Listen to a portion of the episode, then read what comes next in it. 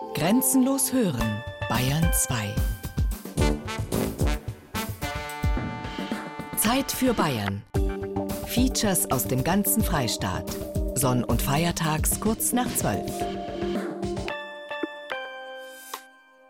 Bringt uns ein Massal gutes, echtes, süffiges, geschmackiges, bayerisches Bier.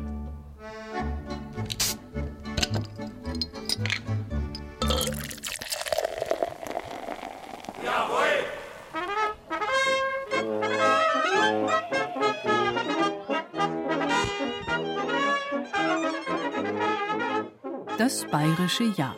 Denk- und Merkwürdigkeiten anno 2016. Die Silvesterrevue der Bayern-Redaktion.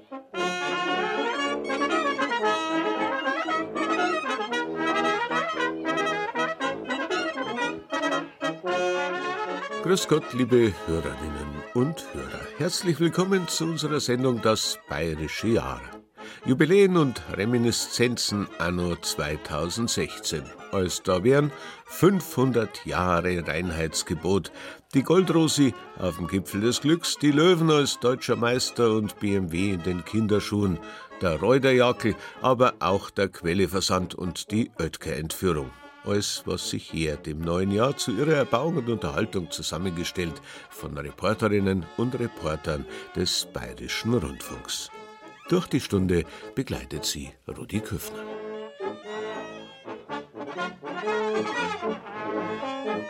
Der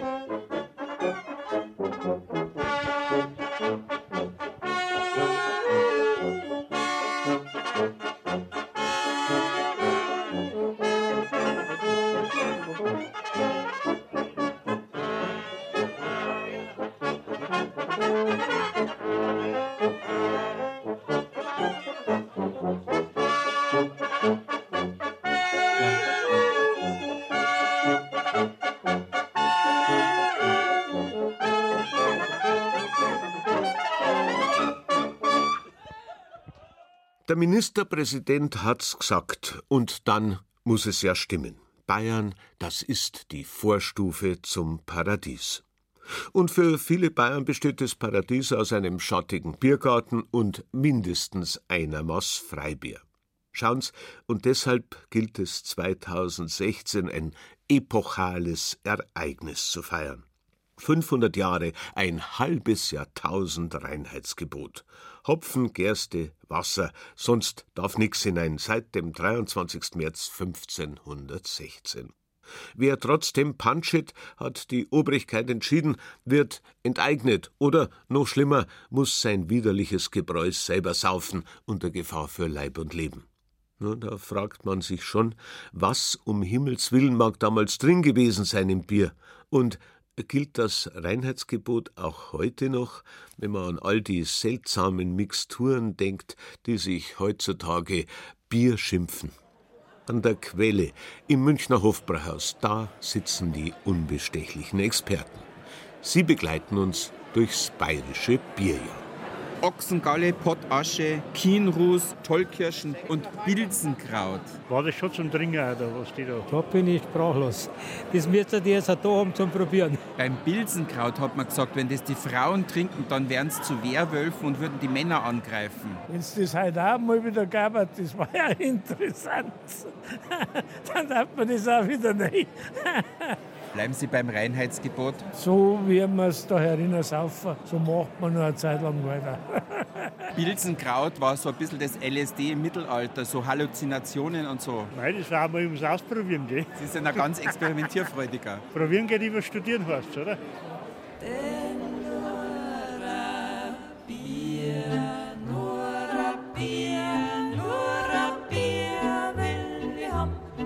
Sonst hau ich alles zusammen, sonst hau ich alles zusammen. Nur ein Bier, nur ein Bier, nur ein Bier will ich haben, nur ein Bier will ich haben, sonst hau ich alles zusammen. Ich war einmal gefährlich krank, bin kimmer ins Spital. Der Herr Professor, der hat gesagt, das ist ein ernster Fall. der muss genau behandelt werden, ein richtiges Phänomen.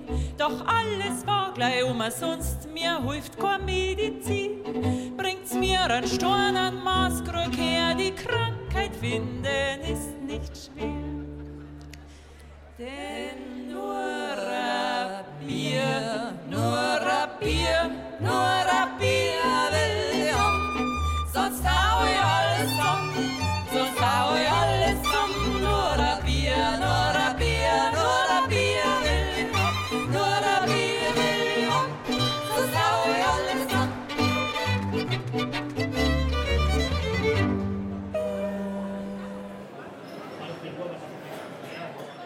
Ich bitte jetzt um Verzeihung.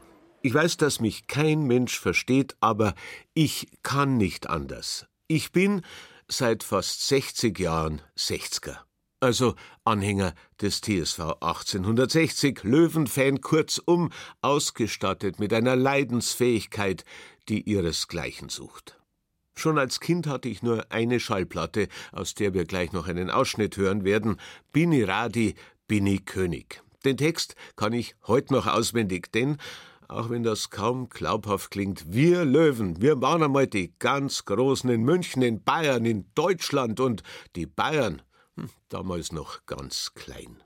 Wir Löwen waren deutscher Meister und Pokalsieger und, und leider ist es schon ziemlich lange her.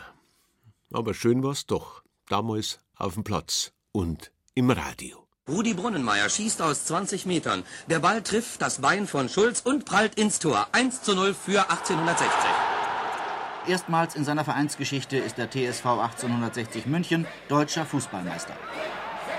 Die Fahrt zum Münchner Rathaus, wo Oberbürgermeister Dr. Vogel die siegreiche Elf beglückwünscht, gleicht, obwohl es in Strömen regnet, einem Triumphzug.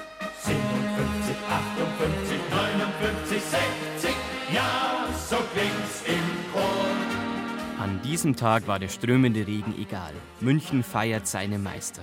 Mittendrin im Triumphzug Außenstürmer Freddy Heiß. Wir sind mit offenen Wegen gefahren, das war lustig. Dabei hat es aber dann das Ring angefangen, gescheit. Oh je, oh. Und trotz allem, trotz dem Schnellring in München, war der Marienplatz bummvoll. Die ganze Saison hindurch treiben die Anhänger ihre 60er zur Meisterschaft. Freddy Heiß erinnert sich gern an seine Fans von damals zurück. An die Rollstuhlfahrer am Spielfeldrand, die er bei Ecken mit Handschlag begrüßt. An richtige Fußballfachmänner, die bei Verlegenheitsschüssen nicht klatschen wie heute, sondern erbost pfeifen. Und an gemeinsame Zugfahrten. Manchmal, wenn wir am Hauptbahnhof in München wieder angekommen sind, dann haben die Putzkolonne viel zu tun gehabt, weil vor allem, wenn wir gewonnen haben, ist natürlich ordentlich Bier getrunken worden, im, im Speisewagen oder sonst wo bei den Fans. Und dann war halt hier eine richtige Sause. Gell. Gott sei Dank war das oft der Fall, dass wir oft gewonnen haben. Der wichtigste Sieg gelingt am vorletzten Spieltag. Die Löwen stürzen den Tabellenführer Dortmund. Im letzten Spiel gegen den HSV machen sie alles klar. 1 zu 0 für 1860. Die Meisterschaft ist aber nicht der einzige Hit, den die Löwen in den 60ern abliefern. 1964 gewinnt die Mannschaft den DFB-Pokal. Ein Jahr später erreichen sie das Europapokalfinale. Und auch abseits des Rasens werden die 60er zum Hitlieferanten. Bin ich gerade, ja, ja, das Spielfeld ist mein Königreich. Torwart Peter Radenkovic kann nicht nur singen. Zwischen dem Pfosten ist er einer der besten seiner Zeit. Doch nur Bälle fangen, das ist dem Serben zu langweilig. Radi ist kein mitspielender Torwart, wie man Manuel Neuer heute nennt. Radi ist ein stürmender Torwart. Immer wieder dribbelt er in die gegnerische Hälfte. So, Löwen führen 6 zu 1 gegen HSV und nächste Tor schießt Radi weg da. Hey, weg da! Manchmal stimmt sogar eigene Spielerschar, wenn ich hab zu viel riskiert und nur komisch war. Noch können sich die Löwen diese Show-Elemente leisten. Sie sind eine Einheit, spielen über Jahre zusammen. Doch bald ist es vorbei mit der Löwenherrlichkeit. 1970 steigt die Mannschaft ab. Der FC Bayern übernimmt den Münchner Fußball. Aber in der Bundesliga haben die 60er München zuerst groß gemacht. Das war auch eine Begeisterung, weil halt damals unsere Mannschaft die Mannschaft war, die den Münchner Fußball ein bisschen rausgekommen hat aus dem Mittelmaß. Für einen richtigen 60er gilt deshalb bis heute: einmal Löwe, immer Löwe. Mein Verein für alle Zeit wird 1860 sein.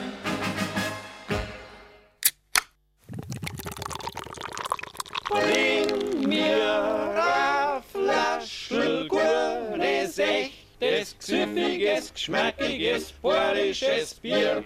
Weil so ein Weißblech, Aludosen, Bixen, Blimpi, Sau wie Gornier. Jawohl! Das bayerische Jahr 2016, was sonst noch so passiert ist.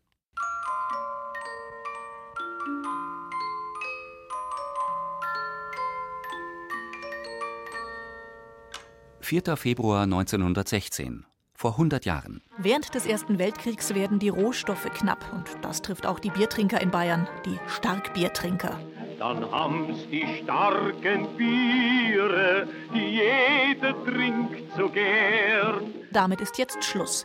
Die stellvertretenden Generalkommandos der drei bayerischen Armeekorps erlassen ein Verbot zur Herstellung von Starkbier jeder Art auch im Markt Oberdorf. Dort heißt es in einer gemeindlichen Verordnung vom 10. Februar 1916: Die Herstellung von Starkbieren jeder Art, einschließlich der Märzenbiere, ist verboten. Zuwiderhandlungen werden mit Gefängnis bis zu einem Jahre, beim Vorliegen mildernder Umstände mit Haft oder mit Geldstrafe bis zu 10.000 Mark bestraft.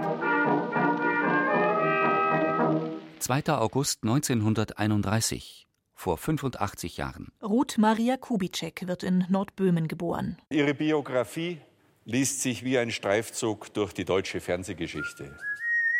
Kir Royal. Tatort. Derrick. Das Erbe der Guldenburgs. Und nicht zu vergessen, Monaco Franze. Richtig schön schaust du aus, Bastel, wie die Pompadour.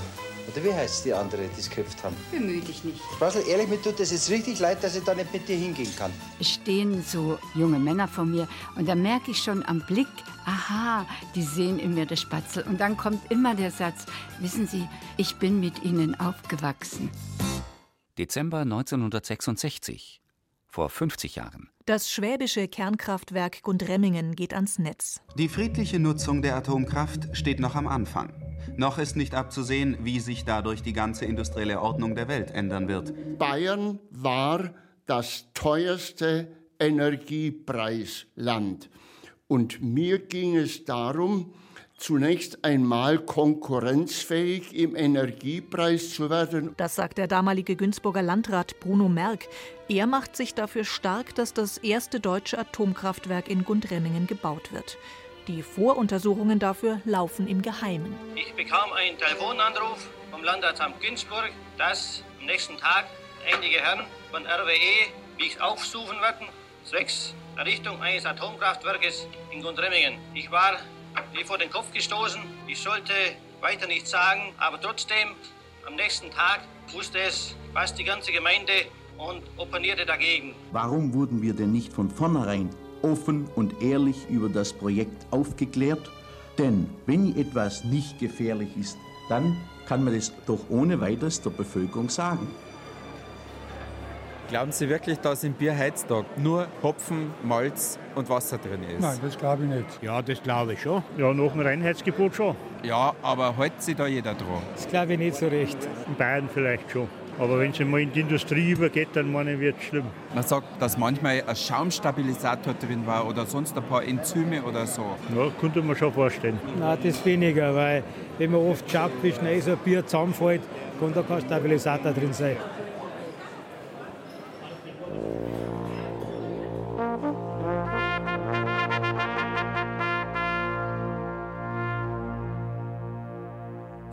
Satzfreundlich. Jawohl. Satzfreundlich habe ich gesagt. Jawohl. Satzfreundlich habe ich gesagt nochmal. Jawohl. Mir kannst noch ein Weißbier bringen. Bayern, das sind wir mir. Jawohl. Bayern, das sind wir mir. Jawohl. Bayern, das sind wir mir. Bayern, jawohl, das sind wir mir. Bayern, das sind wir mir. Wir sind wir mir, das sind wir mir. Bayern, das sind wir mir. Bayern und das bayerische Bier. Bayern und das Reinheitsgebot. Das ist unser flüssiges Brot.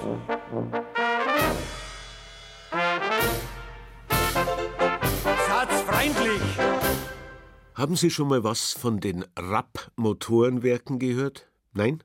Dann ist Ihnen aber doch sicher die Firma Schneeweiß in Chemnitz ein Begriff. Auch nicht. Aber ganz bestimmt das Gustav Otto Flugzeugwerk. Sie schütteln den Kopf. Und äh, wie steht's mit den bayerischen Motorenwerken? BMW. Ach so, Sie fahren zufällig selber an, den neuen SUV X5.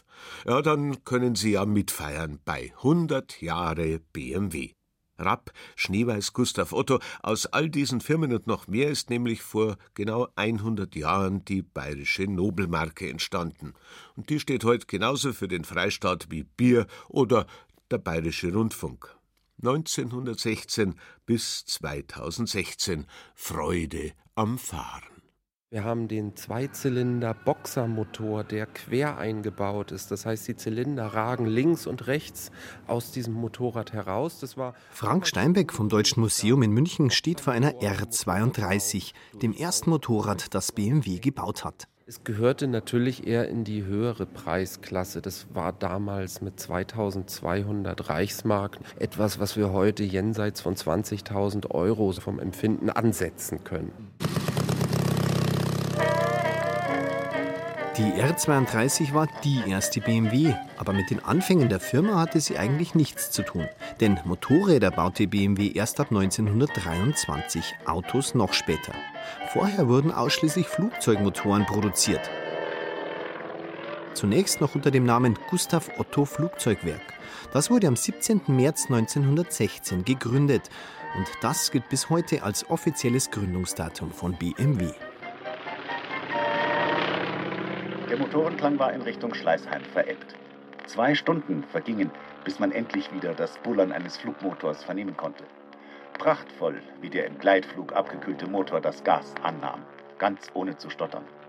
Nach dem Ersten Weltkrieg ist es damit vorbei. Der Versailler Friedensvertrag verbietet Deutschland den Bau von Flugmotoren, auch wenn BMW mit 9760 Metern noch schnell einen illegalen Höhenflugweltrekord aufstellt.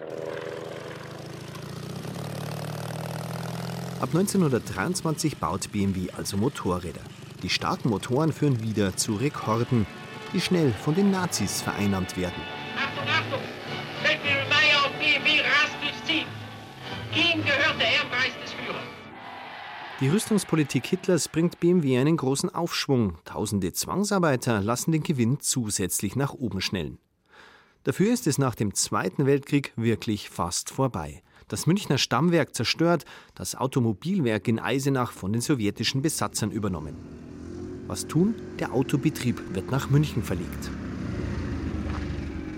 Ich habe die Setan langgezogen, wenn man sagt, von der Schweiz geholt, umgerüstet mit einem BMW-Motor dann natürlich. Gleich. Erzählt Max Klankermeier, der 50 Jahre bei BMW gearbeitet hat. Doch die Firma schlittert in die nächste Krise und man glaubt es kaum, am 9. Dezember 1959 ist es beschlossene Sache, dass die bayerischen Motorenwerke an Daimler-Benz in Stuttgart verkauft werden. Der spätere Vertriebsleiter Oskar Kolk. Da hing es also wirklich an einem ach, seidenen Faden, ist der, der ist noch zu stark. Denn sie wollten alle nicht mehr. Die, die, Deutsche Bank wollte nicht mehr und Großaktionäre wollten nicht mehr, sondern sie wollten das einfach an Mercedes verkaufen. Und es das war beschlossen gewesen. Und an einem Fehler, an einem Formfehler ist das Ganze gescheitert. Der Bad Homburger Industrielle und BMW-Aktionär Herbert Quandt kauft die Aktienmehrheit und seither sind BMW und Quandt praktisch ein Begriff. Mit BMW geht es steil bergauf, die Autos werden sogar zur Konkurrenz für Daimler. Ich fand die immer einfach ganz schnittig. Und ich finde es vom Styling her immer sehr hübsch. Als ich so mit dem Autofahren anfing, da gab es ja so als Marke in Deutschland Mercedes-Benz und BMW. Und Mercedes-Benz war dann halt eher so für den Opa gedanklich. Das sind schöne Autos.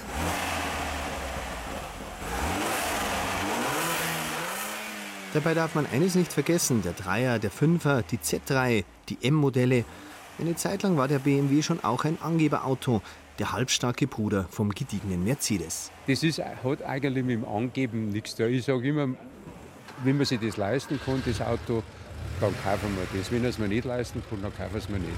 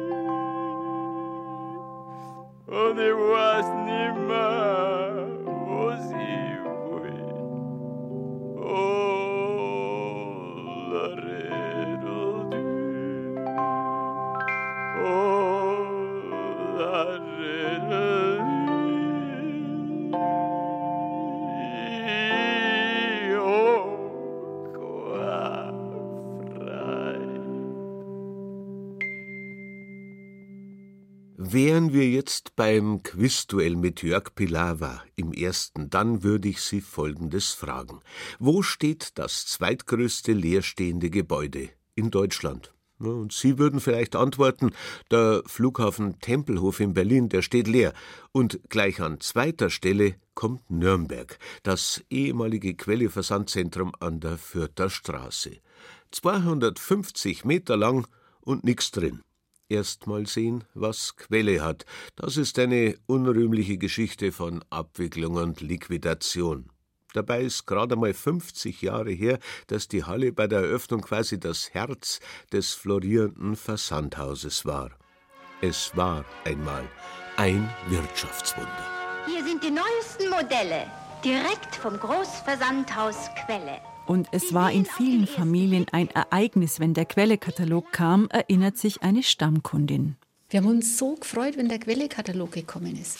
Da sind die Leute zusammengekommen, meine alten Tanten, die haben also geblättert stundenlang und ist Kaffee getrunken waren dabei.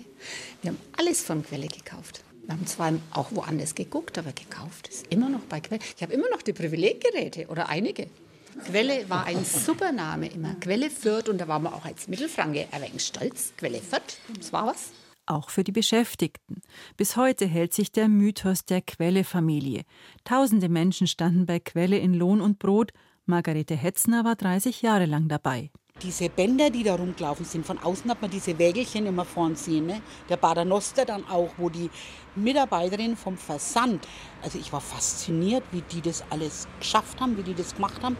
Dann mit den Zetteln, der da eingegeben wurde und die haben dann da ihre Belege gekriegt und die Bestellnummern waren ja nach Fächern und Stockwerk und es war ja alles sortiert. Und genau nach diesem Sortiersystem hat man dann die Sachen in diese Wägelchen rein, das Bäckchen für Bäckchen, das alles zusammengepasst hat. Ein ausgeklügeltes System ließ die Logistik im Versandzentrum laufen. Rund um die Uhr verließen die Päckchen Nürnberg. Auch Sabine Schöberl war immer beeindruckt, wenn sie den Packerinnen bei der Arbeit am Band zusah.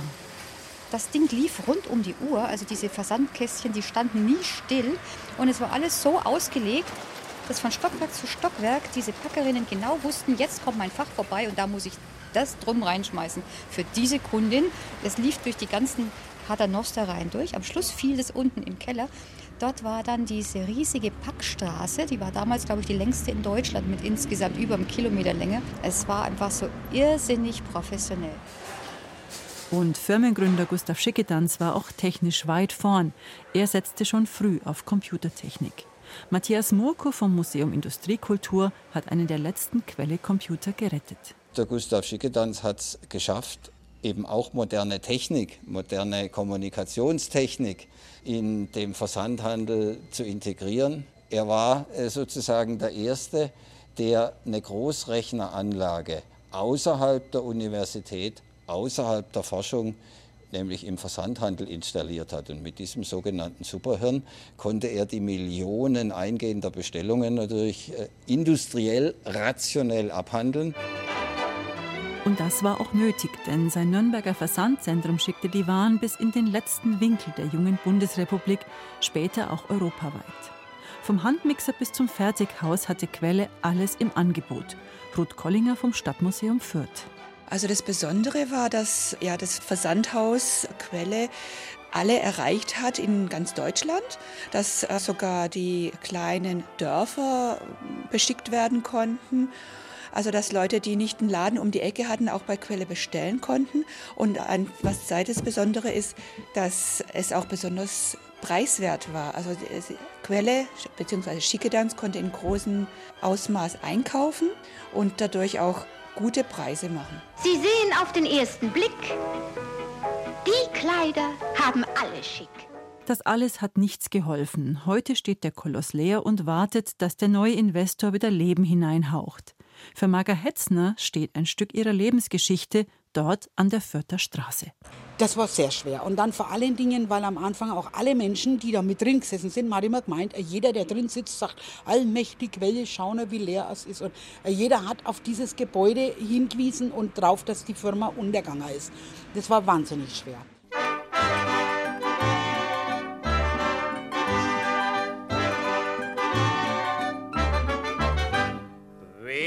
Staatsmänner einen Krieg müssten, wäre jeder Krieg. Zu Hause wäre Bäckerungsbeginn. Und zapft und mit Fassel arbeiten war er aus.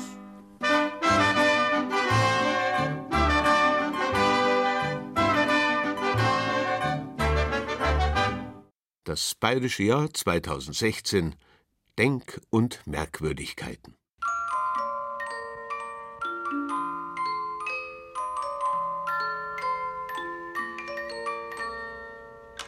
(1266), vor 750 Jahren. Unbeachtet von seinen Zeitgenossen stirbt der fahrende Sänger Tannhäuser im Alter von etwa 70 Jahren. Er war womöglich ein gebürtiger Oberpfälzer. Was von ihm bleibt, sind 16 Gedichte. Ich preise eine Frau, die ist noch besser als gut. Sie ist schön und noch viel schöner. Und was bleibt, ist ein Mythos. Nun will ich aber hiebern an Tannhauser zu besingen. Unsterblich wird dieser Mythos schließlich durch Richard Wagner.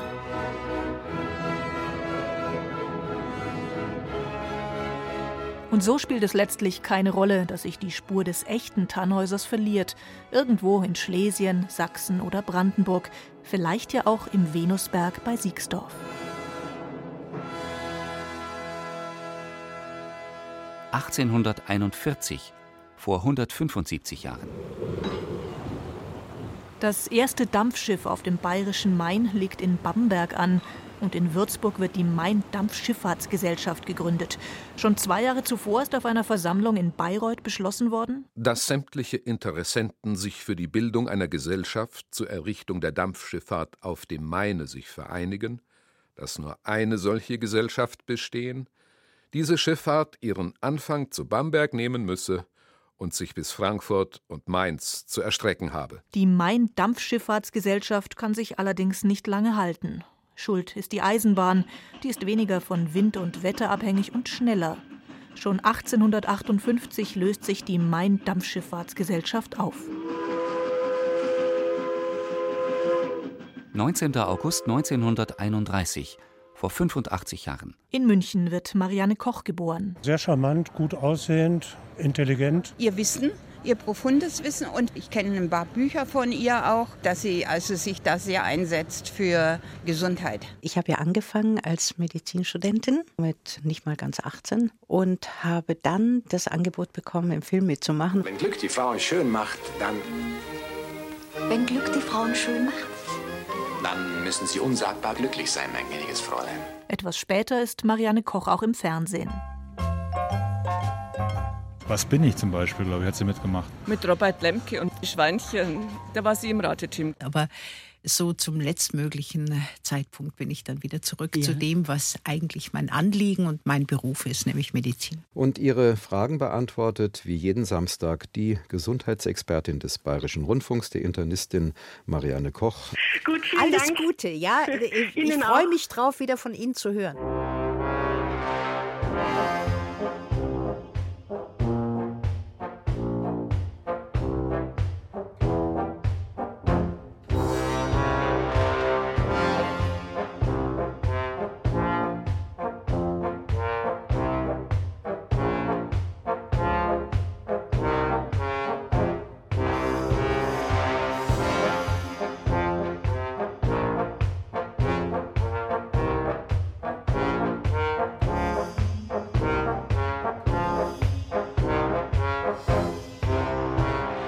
Wir sind vor allem durch das Fernsehen ziemlich abgehärtet, gewissermaßen Krimi gestellt.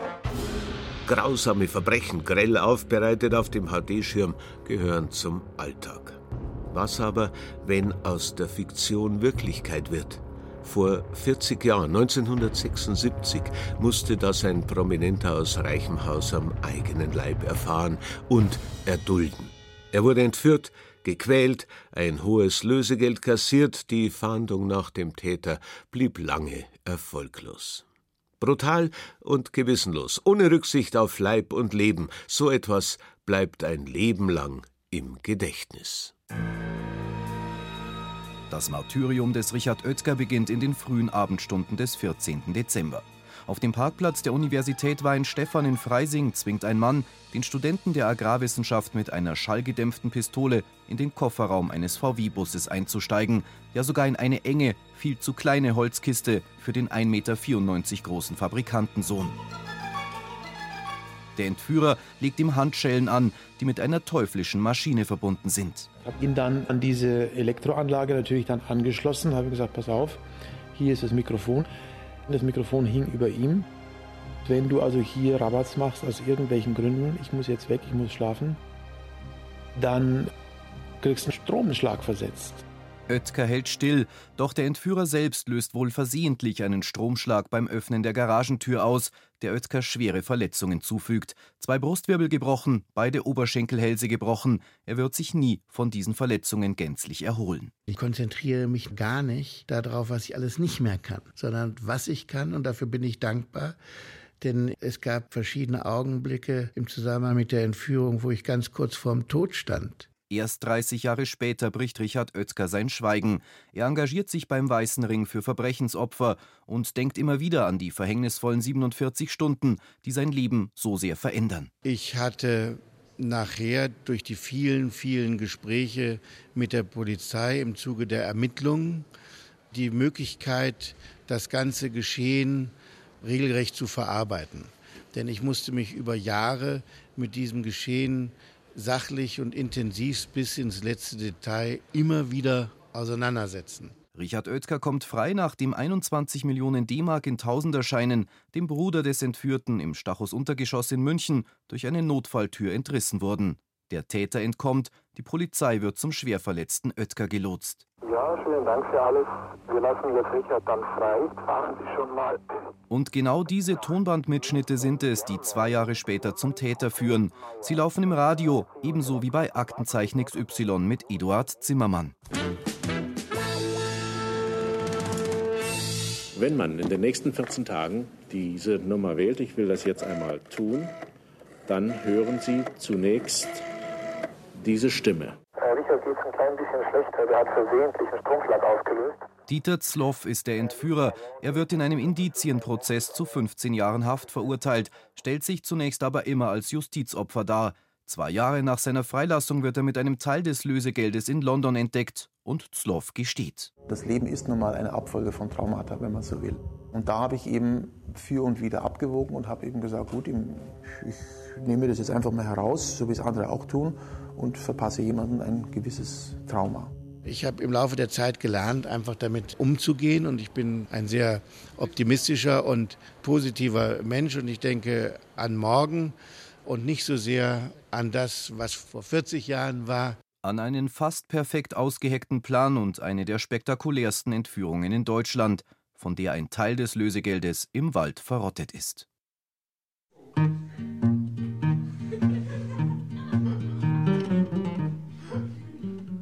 Verkehrt gespielt. Kommt's bei mir, jetzt drucken wir uns, die Musik, die hab ich jetzt dick. Ich kauf mir ein Massler gesund, wer da gestochen, seht's, wir haben Glück. Und eine Neuigkeit, Herz ist von mir, keiner in der Bier. Burm, die Geschichte hat er gewollt, saufen wir halt. Die Fanny, die habt ihr's ja kennt, mein Schatz ist mir mitgenommen haben. Nach der sind's grad auch so grennt, die schließ ich ein paar Mal zusammen. Denn die schönste war sie im Revier, keiner in der Bier. Ein Gesichterlatz gehabt, als wir gemalt, saufen wir halt. Ich wart auf die Sepp, hat's gesagt, bis zurückkommst von Afrika. Ja, Schnecken, kein Pfennig war's wert, grad ein Mensch wie die anderen war's auch. Und wie wir sind zurückgekommen, mir keiner in ein Bier. War kein Fanny da, Sapperbald, saufen wir halt. Währenddem, dass wir Kraft haben da drunten mit die Kaffern von Agra Pekin, ist durch mit einem noblichten Hund zur Münchner Stadt her ist gewesen. Das ist Mensch aus dem Kopf verlier, keiner in ein Bier. Ganz kalt will ich werden, ganz kalt, saufen wir halt. Eine Berühmtheit ist worden, was ich her, die Fanny da drin in der Stadt. 100 Markeln haben's Zeit und noch mehr für 20 kleines Bussal grad. Stoßt an, süße Lehm und wir, keiner in ein Bier, weil wir grad so viel für sie zahlt, sauft man halt. Kennen Sie das bayerische Reinheitsgebot? Das bayerische Reinheitsgebot kenne ich nicht. Ich kenne es nur vom Geschmack. Ich bin ein Preuße. Was über Geschmack und was Reinheit ist, keine Ahnung. Bier schmeckt mir, die sagen, es ist Sonnenbier. Zinder wie Schnaps. Dank des Reinheitsgebotes, oder? Ich hoffe wenigstens, da eine belogen wir, Reinheitsgebot, hoffe, dass das so ist, wie sie sagen.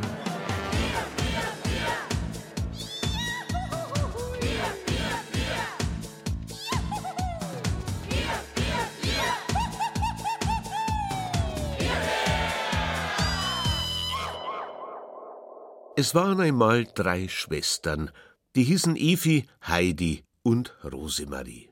Sie lebten mit ihren Eltern auf einer kleinen Alm mitten in den Bergen, und alle drei wurden sehr berühmt, besonders die eine, die man auf der ganzen Welt nur Goldrosi nennt. Der Staat Paraguay widmete ihr sogar eine eigene Briefmarke und die Tiroler gleich einen ganzen Straßentunnel, der 1729 Meter lang ist.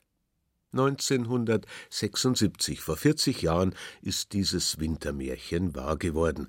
Bei den Olympischen Spielen in Innsbruck, als Rosi Mittermeier der internationalen Konkurrenz scheinbar mühelos davongefahren ist. Und der Effekt hält übrigens bis heute an, zur lebenden Legende des Skisports wurde. Mit Ski, Charme und gänzlich ohne Allure. Rosi,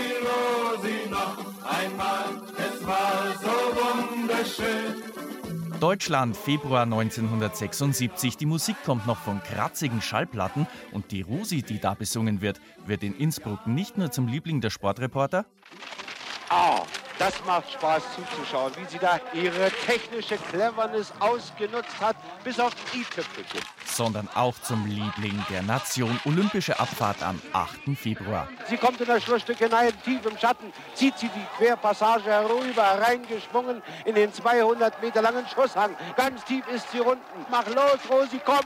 Ist im Ziel! 46, 16 Bestzeit! Und Gold für, na klar, Rosi Mittermeier. Daheim in Bayern knallen die Sektkorken. In Innsbruck prügeln sich Fotografen im Zielbereich um die besten Bilder. Mittendrin die Goldrosi, 25 Jahre alt und wie in Trance. Ich wusste ja schon, also so arme Fotografen wie jeder will sein Foto haben, jeder macht seinen Beruf. Da war es natürlich dann schon sehr krass, aber ich habe es jetzt nicht so empfunden. Ich war schon begeistert. Und der Trubel, der wird immer mehr, denn Rosi legt nach. Gold im Slalom, Silber im Riesenslalom. Die Blumenläden in und um Innsbruck haben Hochkonjunktur und sie hat Sofort nach der ersten Medaille Bademannen voll Blumen. Daheim auf der Winkelmoosalm in Reit im Winkel platzt das Elternhaus schier aus allen Nähten. Meine Eltern, die sind dann auch da schon ziemlich überrumpelt worden. Innerhalb vier Wochen über 40.000 Briefe, Post und ein Zimmer voller Pakete.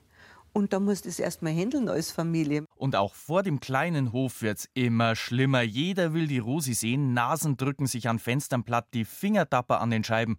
Irgendwann nicht mehr zählbar. Und der Garten vor dem Haus? Naja. Da ist wirklich kein Gras mehr ums Haus gewachsen, da sind Musikkapellen raufgekommen. Aber die waren ja nicht böse, die waren alle nett. Die meisten jedenfalls, denn es gibt auch andere. Die haben ja die Kleider von der Wäscheleine runter, schon wahnsinnig. Doch nicht nur in Reit im Winkel herrscht Ausnahmezustand. Egal wo Rosi Mittermeier hinkommt, heißt's aus dem Weg. Jetzt kommt die Rosi. Die Rosi wird jetzt geehrt. Rosi, das heißt in diesen Tagen Massenauflauf. Da waren ja 20.000 Leute auf die Straßen. Da ist die Polizei gekommen, die hat die Straßen gesperrt. Ehrungen über Ehrungen, auch vom damaligen Ministerpräsidenten Alfons Goppel. Ein wenig hölzern im Amtsduktus der Zeit, aber wahrscheinlich von Herzen. Bleiben Sie uns und unserer Jugend Beispiel, dass man auch im Spiel ernsthaft die Welt erobern kann. Ein Sportidol ist Rosi Mittermeier bis heute geblieben. Ausflüge in die Musikwelt waren dagegen nicht von Erfolg gekrönt. Kling, Glöckchen, klingelingeling, kling, Glöckchen, kling. Dass es nicht mit den Charts geklappt hat, nicht so wild, denn Rosi Mittermeier hat andere Qualitäten. Bodenständig ist sie immer geblieben, sagt ihr Mann Christian Neureuter. Das Überkandidelte, das Schickimicki interessiert sie null. Nix für Rosi, dafür liebt sie die Menschen, glaubt Sohn Felix. Deswegen waren bei meiner Mama auch so viele mit dem Herzen dabei und auch mit Leidenschaft dabei. Rosi, Rosi, noch Das Bayerische Jahr 2016. Die Geschichten und die Geschichte.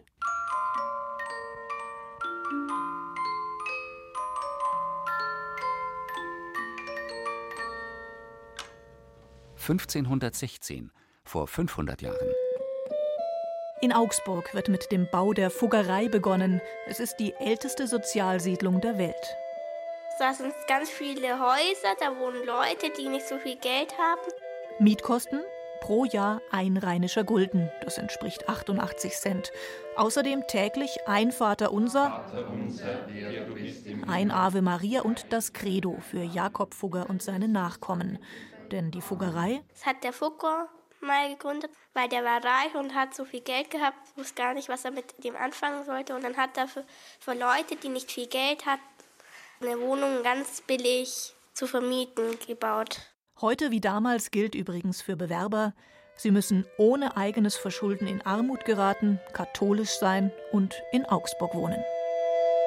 1. Januar 1951, vor 65 Jahren. In Garmisch-Partenkirchen wird Hans-Joachim Striezel-Stuck geboren. Als kleinster Junge schon praktisch mit der Muttermilch hat er den Rennbetrieb mit aufgesogen. Er war bei allen Rennen dabei, schon als kleines Kind. Schließlich ist sein Vater Rennfahrer Hans Stuck. Dass der Sohn auch Rennfahrer wird, ist für die Mutter nicht einfach. Also was die Mutter in, gerade in meinen Formel-1-Zeiten gelitten hat, das muss wirklich unglaublich gewesen sein. Ich weiß, dass sie bei der Formel 1 nicht zuschauen konnte, sie ist schreiend aus dem Haus gelaufen. Aber Striezelstuck hat Glück. Der größte Bruch war eine kleine Zehe. Und der größte Erfolg, der Sieg beim 24-Stunden-Rennen von Le Mans. Was in dir vorgeht, wenn du nach 24 Stunden in Le Mans auf dem Podium stehst und dann stehen da unten 40.000 Menschen und jubeln dir zu. Das ist einfach so mega cool, kann sich keiner vorstellen. 1986, vor 30 Jahren. Die Fernsehserie Kir Royal läuft an, eine Persiflage auf die Münchner Abendzeitung. Was haben wir gestern gehabt? Caroline im Bett nicht wählerisch. Also, da haben wir es doch schon. Eda, schreib. Das ist doch der Schimmer los. Ich bin ein gesellschaftliches Trüffelschwein. Und wenn ich als das Schwein, das ich bin, einen Trüffel gefunden habe, so wie heute, dann freue ich mich. Baby, Liebster, grüß dich, Bussi. Bussebuch, welch Glanz in meiner Hütte. Baby, sehr gut. Und wer reinkommt, Edda, das bestimme ich. Ich und sonst niemand. Ich schiebe dir hinten und vorne rein. Ich scheiß dich sowas von zu mit meinem Geld, dass du keine ruhige Minute mehr hast. Und jetzt sag Heini zu mir. Du bist wirklich das Letzte. Der Letzte bist du. Servus.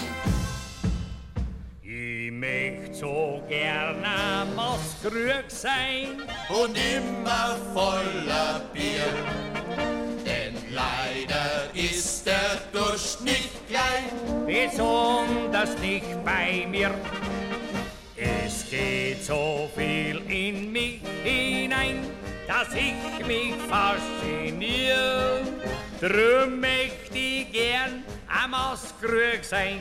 Am Maskrug sein, am Maskrug sein. Drum möchte ich gern am Maskrug sein. Und immer voller Bier. Was ist jetzt der Unterschied zwischen VW und bayerischem Bier? Bayerische Bier, da glaube ich dran, aber am VW glaube ich jetzt nicht mehr so dran. Was ist der Unterschied? Weiß ich nicht. Ja, die haben uns belogen, aber bayerischen Bier, glaube ich, Reinheitsgebot werden sie uns nicht belügen. Mir macht das nichts aus. Ich fahre ja einen Porsche. Gell? Kürzlich hat mich ein Kollege gefragt: Sag mal, du warst doch sicher auch dabei im Zirkus Krone, damals beim ersten Münchner Beatles-Konzert. Und ich habe empört geantwortet, du hör zu, da war ich gerade einmal 13 Jahre alt, damals 1966. Ich hätte ja noch nicht einmal hineingedurft.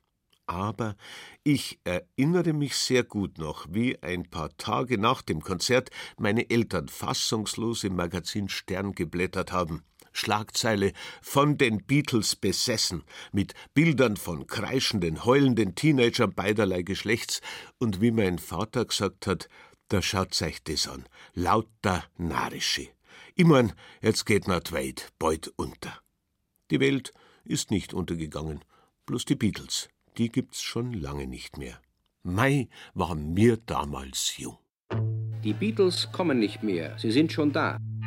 Die Ritter des Ordens vom britischen Empire. Die echten, die originalen Beatles. Seit Jahren gibt das vierköpfige Wunderwesen aus Liverpool der Welt ein Rätsel auf. Gelöst worden ist es bislang nicht. Das Interessante war, dass man ja damals noch direkt aufs Rollfeld konnte. Ein Mann vom Bayerischen Rundfunk hat denen dann eine Lederhose überreicht und die Beatles waren ein bisschen desorientiert, was jetzt damit anfangen sollen. Baby's good to me, you know she's happy as can be, you know she said so. Mein Name ist Herbert Hauke. Wir sind jetzt hier im höchsten Rockmuseum der Welt auf dem Olympiaturm. Und dann haben wir noch sehr, sehr schöne Bilder, also diesen Moment, als die Beatles am Bayerischen Hof ganz eine kurze Sekunde am Fenster waren. In einem Fenster im obersten Stockwerk vier stecknadelgroße Pilzköpfe. Rund um den Zirkus Krone war eine unglaubliche Aufregung. Da standen ein, gefühlt so ein paar tausend Teenager herum. Ja, und ich bin mit einem Schulfreund, dessen Eltern die Karten besorgt haben, mit der Trambahn hingefahren und wir waren, glaube ich, drei Stunden vorher da, aus Angst, da nicht mehr hineinzukommen in diesem ganzen Gewühl. Ich bin Oliver Bennigsen, bin Polizeireporter beim Bayerischen Rundfunk und war 1966 beim ersten Beatles-Konzert in München. Und bei den echten Beatles-Fans ist das Fieber gestiegen. Aber ich habe viele gesprochen, die erst im Nachhinein kapiert haben, dass sie bei einem wirklich historischen Ereignis dabei waren.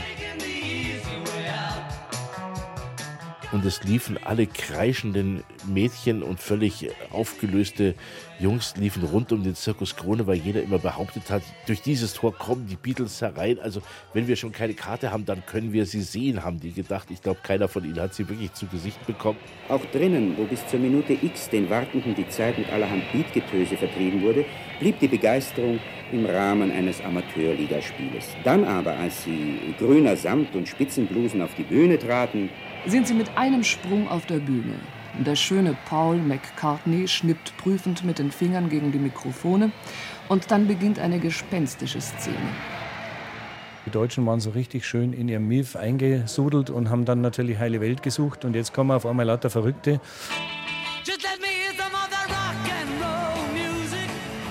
Plötzlich begreift man, wie es in alten Kulturen zu freiwilligen Menschenopfern kommen konnte.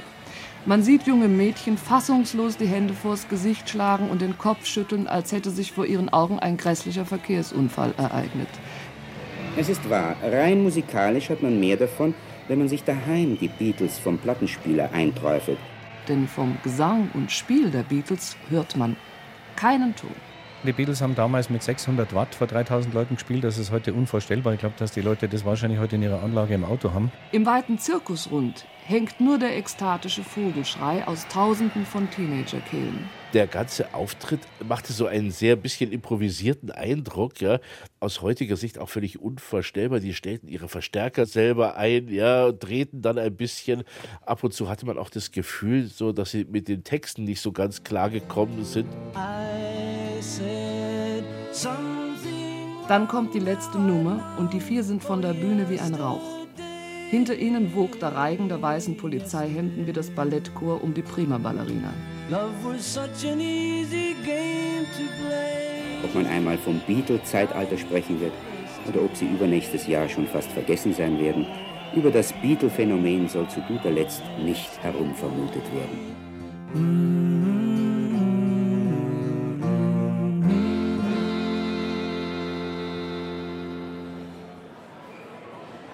Heutzutage gibt es ja viele Bier-Mixgetränke. Das können Sie vergessen. Also, es gibt bei uns da die Laterndelmoss in Bayern. Was ist das? Das ist ein Weißbier mit einem Himbeerlikör drin. Wissen Sie, was ein Russ ist? Ein Weißbier und ein Limo, glaube ich. Was ist denn ein Gorsenmaß? Gorsenmaß, ist ein Cognac mit drin und Bier.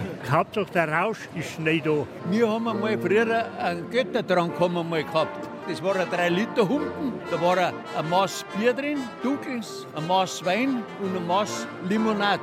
Gut zum Trinken. Gsifig, da haben wir noch halt den Humpen ausgetrunken.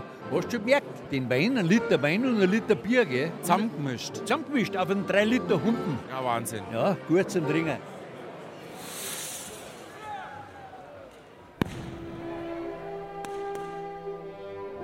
Liebe Hörerinnen und Hörer, das war unser Ausblick auf die Jubiläen und Jahrtage anno 2016. Wir hoffen, es hat Ihnen gefallen. Kommen Sie gut und gesund durch den Jahreslauf und in diesem Sinne Bleibt halt gesund und seid sparsam.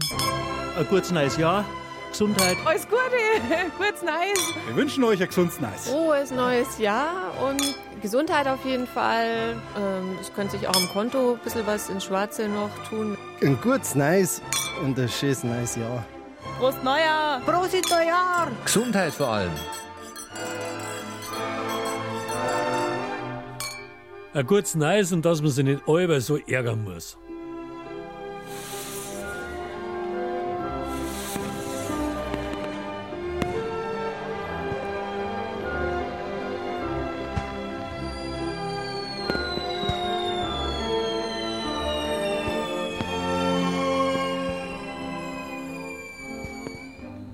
Sie hörten das bayerische Jahr. Denk- und Merkwürdigkeiten anno 2016. Mit Beiträgen von David Friedmann, Sabine Göb, Achim Hofbauer, Veronika Lohmöller, Johannes Rostäuscher, Erich Wartusch, Andreas Wendleder und Michael Zamitzer.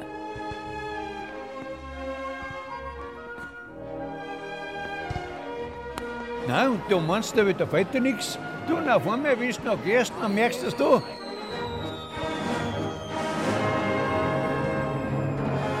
Durch die Sendung führte Rudi Küffner. Technik Fabian Zweck. Assistenz Angela Breyer. Redaktion und Regie Regina Vandal.